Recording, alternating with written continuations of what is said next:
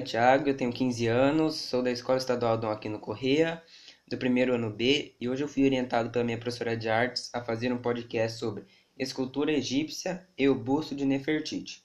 Então vamos começar. A escultura egípcia antiga procurava representar os deuses e os faraós para a população vê-los em suas formas físicas. As esculturas egípcias deviam seguir rigorosos parâmetros.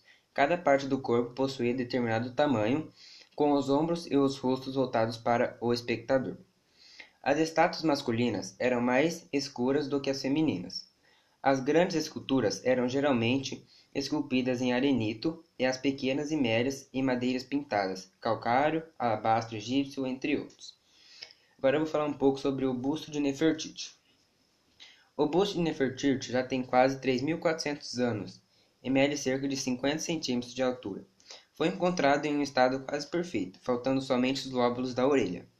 Nefertiti, mais conhecida como Rainha do Nilo, foi uma rainha da 18ª dinastia do Antigo Egito, esposa do faraó Amenhotep, mais conhecido como Akhenaton.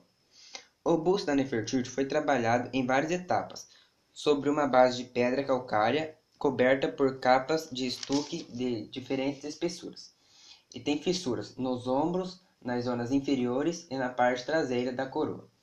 O busto foi encontrado em 1912 por uma equipe de arqueólogos alemãs liderados por Ludwig Borchardt. O busto de Nefertiti se tornou um símbolo cultural da capital alemã, bem como do Egito Antigo. Ao ser encontrado, o busto foi contrabandeado para fora do país, disfarçado como fragmentos de cerâmicas quebrados. Nefertiti recebeu um elevado status, quase igual ao de seu marido, Alguns estudiosos acreditam que ela era a força por trás da nova religião e que governou como corregente por alguns tempos. E é isso, obrigado pela atenção de todos, até a próxima. Fui.